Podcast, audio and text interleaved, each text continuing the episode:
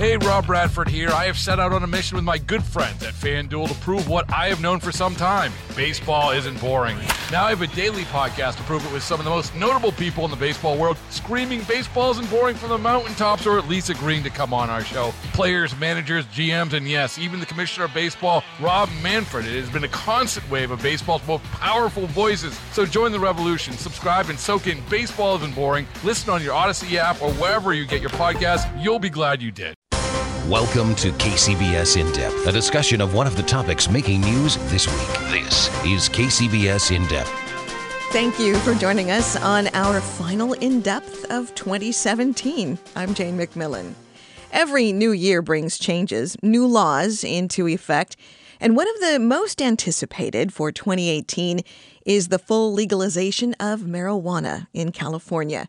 Of course, medical cannabis has been legal in our state for years, but in November of 2016, we passed Prop 64, the Adult Use of Marijuana Act, and when that calendar officially turns to 2018, licensed cannabis businesses can begin selling to any adult. This law is also bringing some big changes to the way marijuana will make its way to the market, as well as the cost and accessibility. So, to get all the specifics and the do's and don'ts of legalized marijuana in California, I'm joined once again on In Depth by Steve DeAngelo, longtime cannabis rights activist and CEO of Harborside Health Center, thought to be the largest and most respected medical cannabis dispensary in the nation. Steve DeAngelo, a happy early, happy new year. Thank you so much. We're a few hours away, but when that happens, 1118 is going to bring in a new year. That's the new year that I've been working for for my whole adult life for more than 40 years. That's a tremendously exciting time for me. Let's talk about what happens when the clock strikes in California. Will I be able on when you reopen after I'm assuming you're closed? Harborside's closed on New Year's Day as a holiday, but on 1 2, may I walk in and purchase marijuana? Well, I'm, I'm, I'm happy to announce that this year, for the first time in the history of Harborside, we will be open on New Year's Day. We will be opening early on New Year's Day at 6 a.m. Uh, in our Oakland location, uh, where I will personally be on hand to make the first legal sale of cannabis in the state of California. So yes, uh, what will happen in in some jurisdictions in the state of California is that existing some existing medical cannabis dispensaries will be allowed to begin serving medical cannabis patients and also adults. So that will happen at, at uh, 6 a.m. in in Oakland. Uh, it will happen at 9 a.m. in San Jose. Um, uh, there will be really you should check with your you know your local city hall to find out the status of your city. About 30 percent of the cities in California have authorized adult use dispensaries, and uh, and they've issued in each one of those cities, um, you know, a varying number of licenses that will be available. Okay, so that's really the the crux of it. It becomes legal in the state of California in all uh, uses, with some limitations on age and, and amount and all that. But it really is up to the local jurisdictions that they have a mechanism or an apparatus in place to license dispensaries. Is that correct? Yes, a local jurisdiction under the new laws has the option of completely banning any type of commercial cannabis uh, dispensaries or allowing medical only or allowing medical and adult use. What is the distinction now then between uh, a medicinal dispensary and any other commercial operation to sell marijuana now? So, uh, what what's happening on a temporary basis until July of this year is that the state will be issuing temporary adult use retail licenses to any existing medical cannabis dispensary that receives authorization to do that from the jurisdiction that they're that they're located in. If I went to any retail space uh, to purchase, again, so called recreational marijuana. And I know you don't like that term, so we have got to come up with a different term than recreational use. Uh, non medical use, I would not want to get medical advice on using cannabis from a retail purveyor, correct? Well, currently in the state of California, the only place that people can get information about medical cannabis products uh, is in is in medical cannabis dispensaries. Unfortunately, the the law post uh, one one is going to make the ability of any dispensaries to to give medical advice related to to the goods a much more limited than it was in the past. So uh, we are not allowed to to make medical claims about the efficacy of cannabis products, whether they're being sold to a medical cannabis patient or they're being sold to an adult consumer. Um, the you know these the new laws are really wonderful from the point of view of the state of California and and uh, people who are not medical cannabis patients. They are going to pose some significant challenges for, for medical cannabis patients. Uh, the range of products that will be available is, is going to be less than what it was before. One example there will be a limit of 10 milligrams per dose on edible cannabis products. Uh, that applies to adults, that applies to medical cannabis patients equally. Uh, that uh, is is a very significant reduction. Right now, we see you know, plenty of cannabis products that have 50 or 100 milligram doses that are often favored by medical cannabis patients. So that is is is going to to be uh, an issue. Um, there's also going to be a very significant increase in taxes.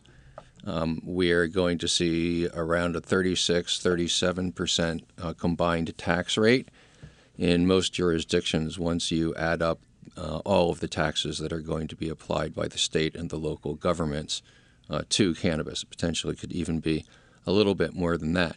Only about seven percent of that tax can be discounted for medical cannabis patients. And in order to get the medical cannabis tax discount, you must have must have a state issued medical cannabis card which costs $100 on top of the cost of a medical cannabis recommendation. So from your doctor to get the doctor, card. Yes. Okay my guess, and and I, it doesn't make me happy to say this, but my guess is that there's that for most medical cannabis patients in the state of California, the reduction in the tax rate eh, from an economic point of view is is not going to make enough sense to spend the fifty to hundred dollars for a doctor's recommendation and then the hundred dollars on top of that for the state card and the range of products that you are going to be able to access as a, a medical cannabis patient are virtually identical to what you would be able to access as an adult. But the, the knowledge base of where you're going to be getting this for medical purposes could vary widely now with the freedom of, for, for more places to down the road be selling cannabis products.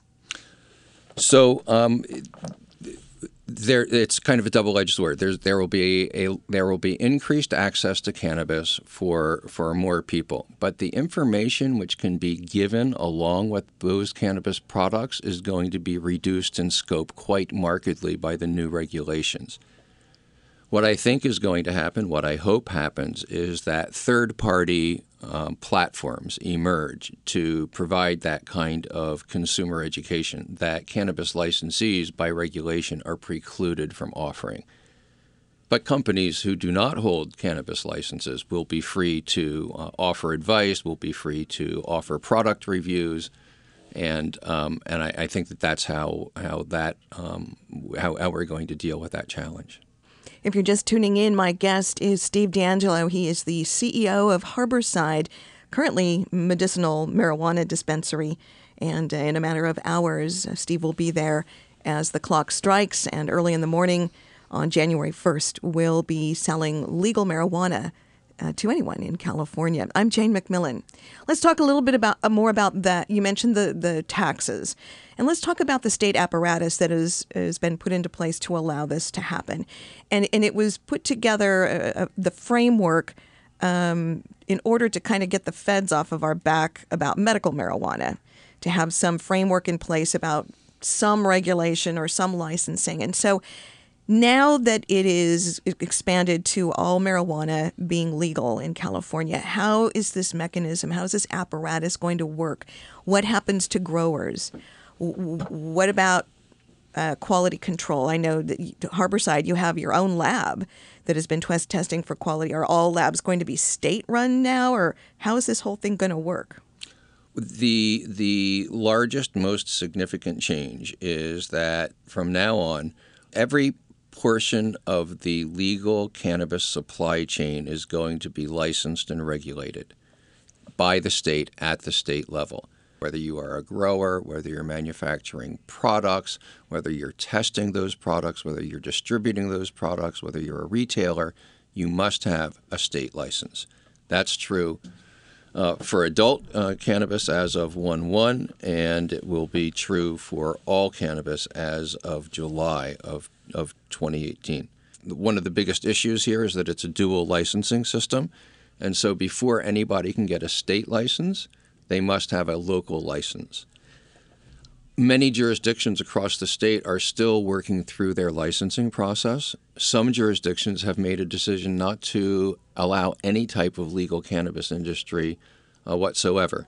So there's uh, there is going to be a lag time before we see all of these changes go into place, and they will vary from town to town, from county to county, from city to city. Each jurisdiction will be able to craft a model that's more appropriate for, for their community.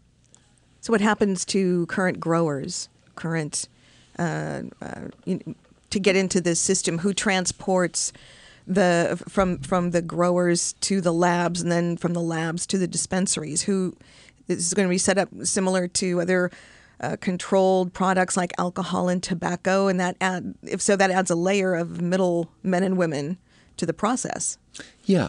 The the simple answer to your question is that is that transport between the various different parts of the supply chain is going to be handled by licensed distributors, with the exception that any cannabis company is also allowed to obtain a distribution license and, and it can self distribute its own products.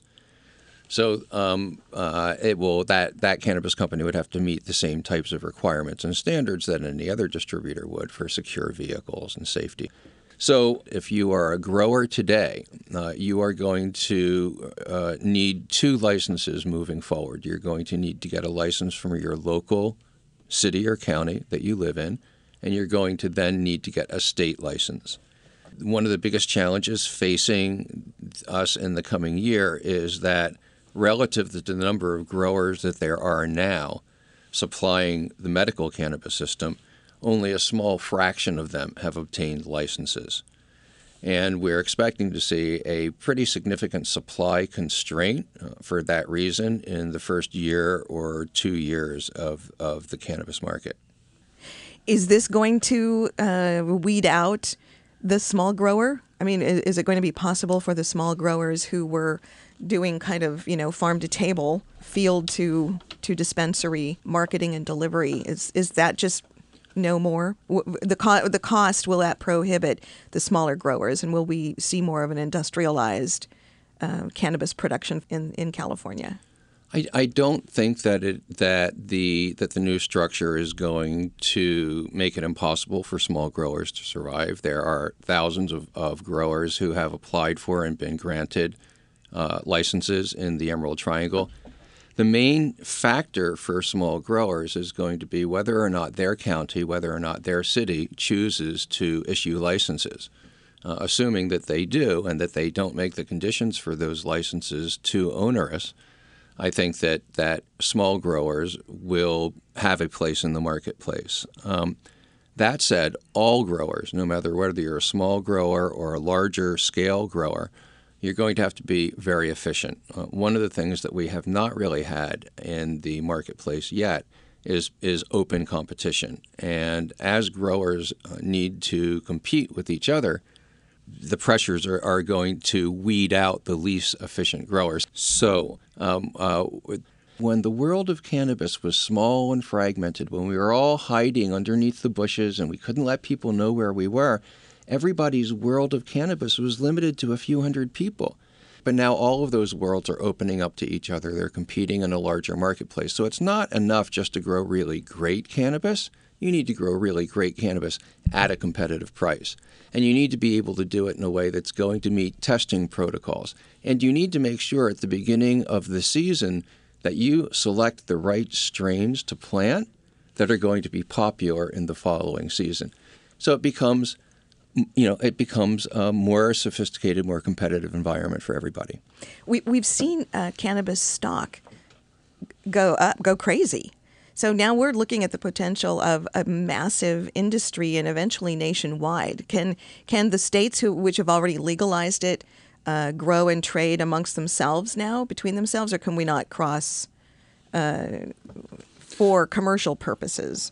I know that I can't drive into Nevada and get pulled over and have cannabis in my car, but can commercial growers and producers do business across state lines? Ah, hmm. now now is, is is when when our state laws collide with the federal government.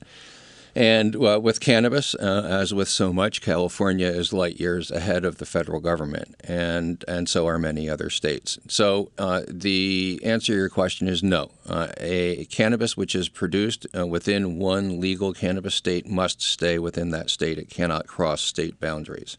There is no interstate trade in cannabis at this stage of the game.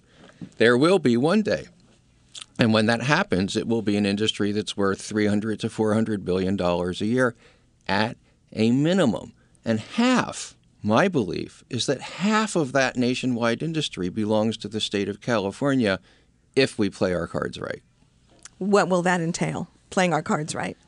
Just building a, a, a, really competitive industry like we've done with everything else. So, you know, we, we, we make better films uh, than anybody else in the world. We make better computers and better software than anybody else uh, in the wine. world. Better wine. Uh, we develop more compelling brands. Uh, uh, um, if we do that with cannabis, and there's every reason we should. We have the ideal microclimates for growing cannabis. We have a, an agricultural industry in the state that outproduces every other state in the in the United States. We've got a supportive political environment.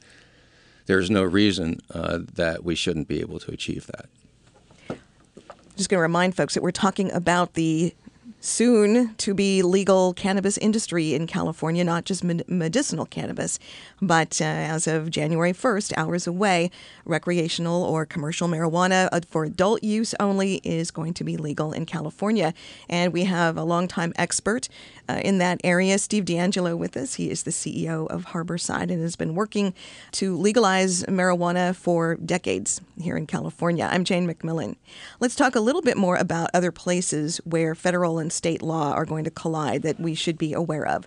Can't go to another state that doesn't recognize legal marijuana and have possession. Border crossings that are controlled, yes, by federal agents. Yeah, so the general principle to be aware of is, is, that wherever there is federal law enforcement jurisdiction, cannabis remains illegal.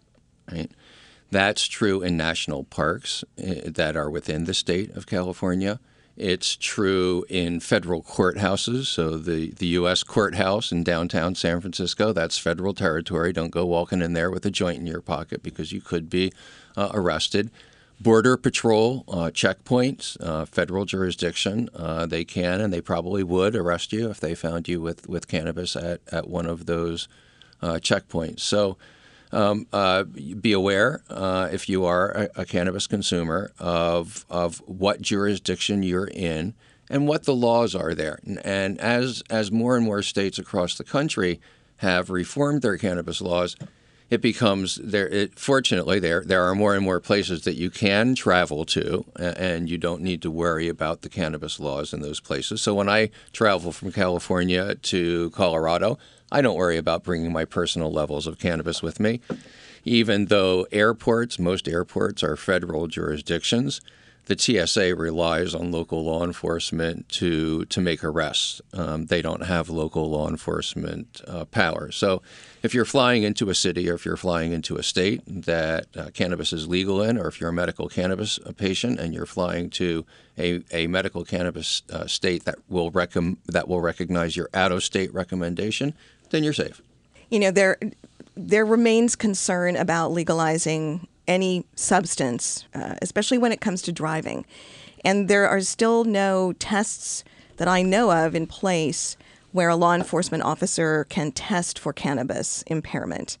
Um, and so that is going to be kind of a squishy area. Certainly, it's illegal to drive impaired with cannabis, just as alcohol or prescription drugs or anything else. But um, that's going to be that's going to be tougher for law enforcement for a while, and folks are concerned about that. Yeah, so uh, let me um, give one public service announcement for those of you who are new to cannabis, who are just beginning to to, to get your sea legs, so to speak. Please uh, take some time, and when I say time, I mean a couple of years before you start trying to do anything with, with cannabis that might require a really quick response time uh, and a high level of alertness, whether that's an automobile or a piece of, of power equipment.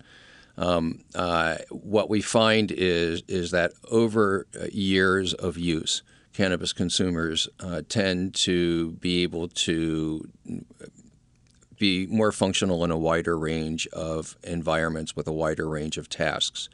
But in, in your early experiences with the plant, you're going to be pretty profoundly affected. So don't look at your brother who's been consuming cannabis for 10 years who jumps behind the wheel of a car and drives with no obvious impairment and think that you will be able to do it yourself. Okay, so pace yourselves. Um, number one. Number two, I'll make it a little bit squishier because even though it, it, it is illegal to drive impaired, it is not illegal to drive when you're taking your medicine. Okay, so medical cannabis makes that a little bit foggier. The good news is, is, that in actuality, if you really dig down into the science of cannabis and driving impairment, cannabis is not anywhere near the um, impairment agent that alcohol is.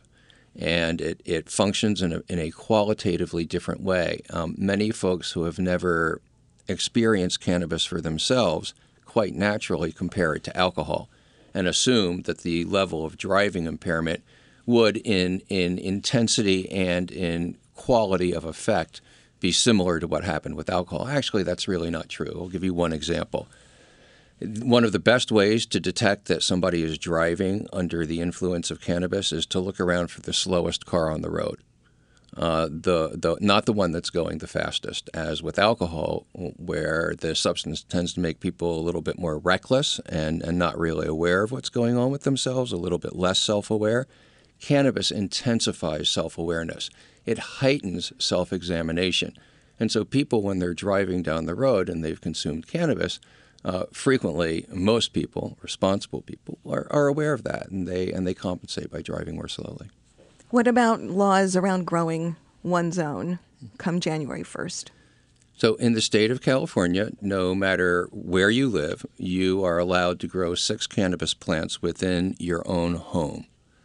Depending on the laws of your local jurisdiction, you may or may not be able to grow them outdoors. You may have to confine them to being grown indoors.